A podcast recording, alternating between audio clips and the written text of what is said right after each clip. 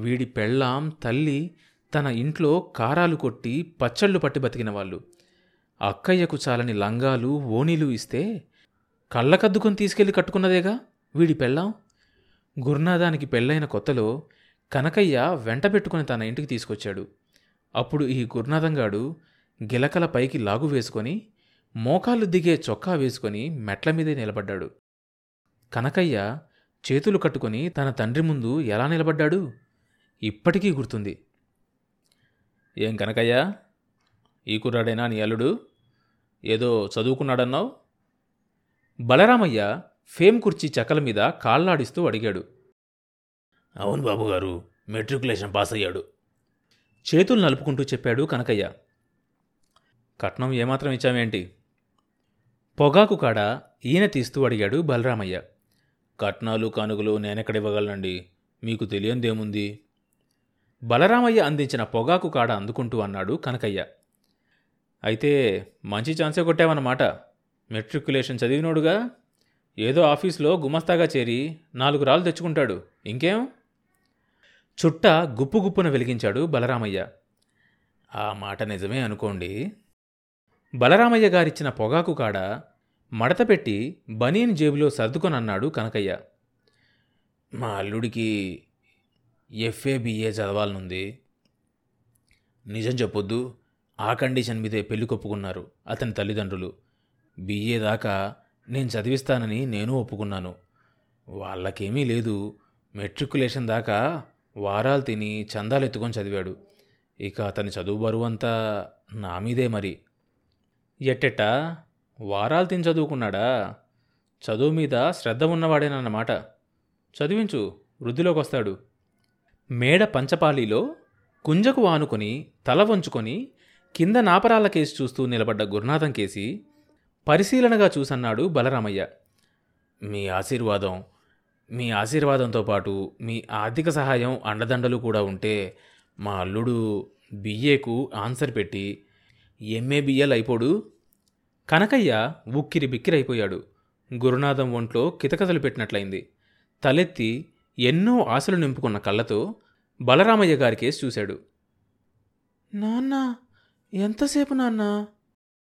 మండిగం గడప మీద కాలుపెట్టి దర్వాజా కానుకొని నిలబడిన వరుదిని మెరుపుతీగలా కనిపించింది. గురునాథం కళ్ళు జిగేలుమన్నాయి తల వంచుకొని ఊపిరి బిగబట్టి నిలబడ్డాడు.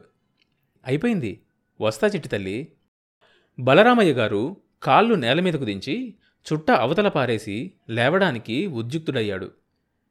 ఏంటి కనకయ్యా? ముంత దాపరికాలెందుకు తేల్చి చెప్పు. అల్లుడు వచ్చే సోమవారం నాడు కాలేజీలో చేరాలి. ఓ ఐదు వందలు సరదండి. ఈ ఏడాదికి మళ్ళీ మిమ్మల్ని అడగను. కనకయ్య చేతులు నలుపుకున్నాడు. అడిగేటప్పుడు అప్పు. కానీ నువ్వు తిరిగిచ్చిందెప్పుడు? దాని కింద దీని కింద చెల్లు పెట్టడం. మిగిలింది యగనామం పెట్టి పిల్లలు గలవనని చెప్పి తలగొక్కోవడమేగా నువ్వు చేస్తోంది? తమరన్నది కాదన్నానా మీ దయ మిమ్మల్ని నమ్ముకున్నవాణ్ణి. మీరు ఆదుకోకపోతే మరెవరాదుకుంటారు చెప్పండి? బలరామయ్య ముఖం చాటంత అయ్యింది అప్పులేదు గిప్పులేదు. నువ్వు తిరిగిచ్చేదా పెట్టేదా? కనకయ్య మెడ జారిపోయింది. ఇదిగో కనకయ్య రెండు వందలు ఇస్తా మీ అల్లుడి చదువుకే సహాయం చేస్తున్నా. ఈ ఏడాదికి మళ్ళీ నన్ను అడగొద్దు కనకయ్య బలరామయ్య గారి కాళ్ళ మీద పడేట్టుగా అయిపోయాడు. ఆనంద బాష్పాలు రాల్చాడు.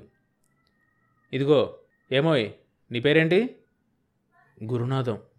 ఓ గురునాథం మీ మామ ఎంత అవస్థపడి నీకు చదువు చెప్పిస్తున్నాడో చూస్తున్నావుగా? ఏరు దాటి తప్పతగలేసావు బుద్ధిగా చదువుకొని పైకొచ్చి మీ మామకు ఓ చెయ్యి అందించు. ఇంకా చిన్న చితక పిల్లలున్నారు. గురునాథం బలరామయ్య గారు చెప్పింది విన్నావుగా? గుర్తుంచుకో. పెద్దవారు చెప్పారు గుర్తుంచుకో. గుర్తే ఉంది గురునాథానికి. మర్చిపోలేదు. బలరామయ్య గారి కూతురు పడగదిలో పందిరి మంచం మీద దొర్లుతూ గురునాథం గుర్తు చేసుకున్నాడు. ఆ రోజు ద్వారబంధం పట్టుకొని మండిగం మీద సుతారంగా కాలుపెట్టి నిల్చొని తన కేసి ఓ కొత్త జంతువునో పురుగునో చూస్తున్నట్లుగా చూసిన వరూదిని ఇంకా గుర్తే ఉంది. అప్పుడప్పుడే పొటమరించే యవ్వనం ఎటునుంచి బయటకు రావాలా అని వెతుక్కుంటుంది. ఆమె శరీరపు పొందిక వంపులు ఇంద్రధనస్సులోని రంగుల్లా ఏది ఎక్కడ మొదలై ఎక్కడ అంతమైంది తెలియటం లేదు. వారాలు తింటమేంటి నాన్నా? బలరామయ్య గారి నవ్వు గురునాథం గుండెల్లో దూర దూరాల నుంచి వినిపించసాగింది. గురునాథానికి నిజంగానే తలనొప్పొచ్చినట్లయింది. వరూధిని గదిలోకి రావడం చూసి గురునాథం లేచి కాళ్ళు కిందకు దించి మంచం మీద కూర్చున్నాడు. తన మంచం మీదే బోర్లా పడుకున్న గురునాథాన్ని వరుదిని చూసింది. ఆమె అడుగులు ముందుకు పడలేదు. ఒళ్ళంతా తేళ్ళు జర్రులు పాకులాడిపోతున్నాయి. చిచి ఈ గురునాథంగాడు? అసలు తనింట్లోకి రావడం ఏంటి? ఎంత ధైర్యం ఎంత అహంకారం? కానీ Varudhini picture palace court case Shankarrao ఫేన్లోని ఆకుల్లా వరూదిని బుర్రలో తిరిగాయి. గదిలో సీలింగ్ ఫ్యాన్ తిరుగుతున్నా వరూదినికి ఒళ్ళంతా చెమటలు పోసిపోతుంది.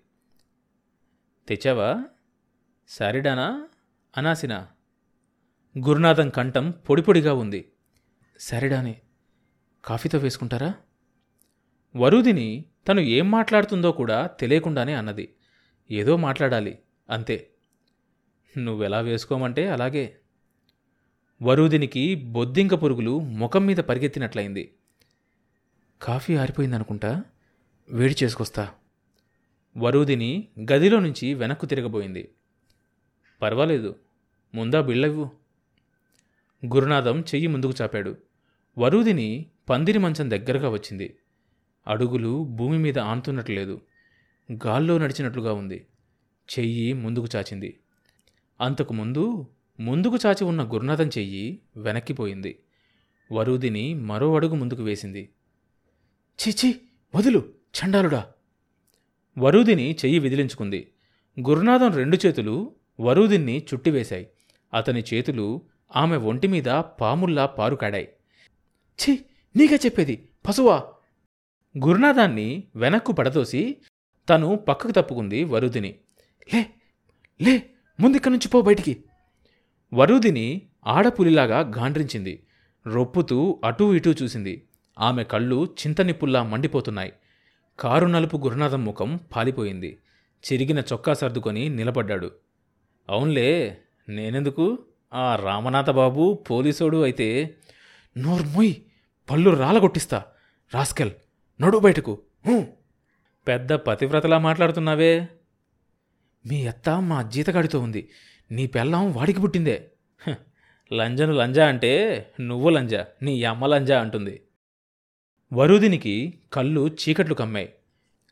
గొర్రె కసాయవాన్నే నమ్ముద్ది. రామనాథబాబు అవసరం తీరాక ఐదు లక్షల ఆస్తి కాజేశాడు.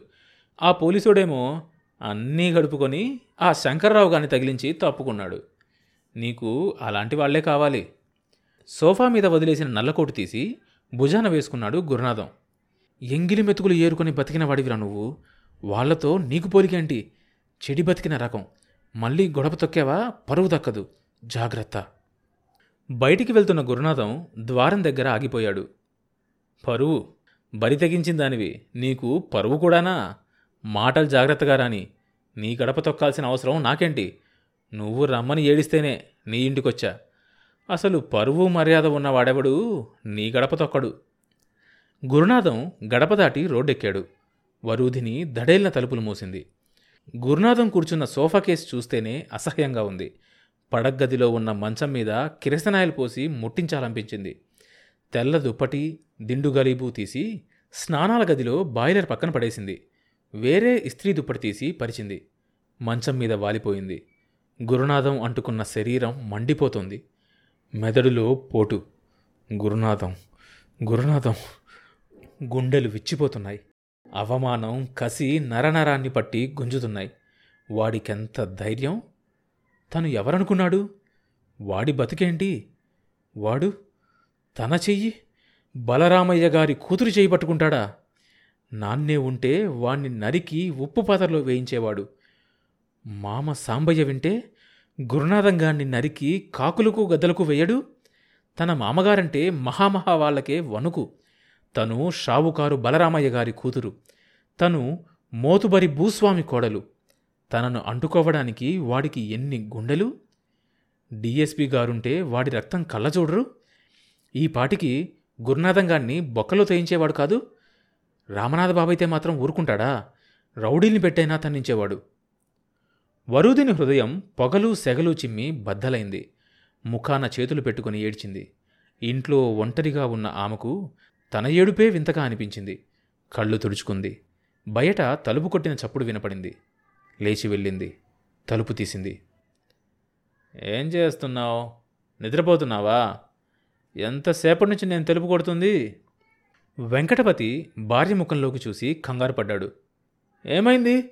అట్టా ఉన్నావు? ఏమైందా? నా దెవసమైంది.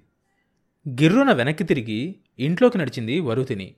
మబ్బులు లేకుండా మెరుపులు ఉరుములు రావడం వెంకటపతికి కొత్తేమీ కాదు. కానీ ఈసారి పిడుగు నెత్తినే పడ్డట్లయింది. తర్వాత భాగం వచ్చే ఎపిసోడ్లో వినొచ్చు.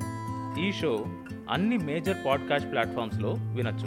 కొత్త ఎపిసోడ్ రిలీజ్ అయినప్పుడు మీకు తెలియడం కోసం సబ్స్క్రైబ్ చేసుకొని నోటిఫికేషన్ టర్న్ ఆన్ చేసుకోండి.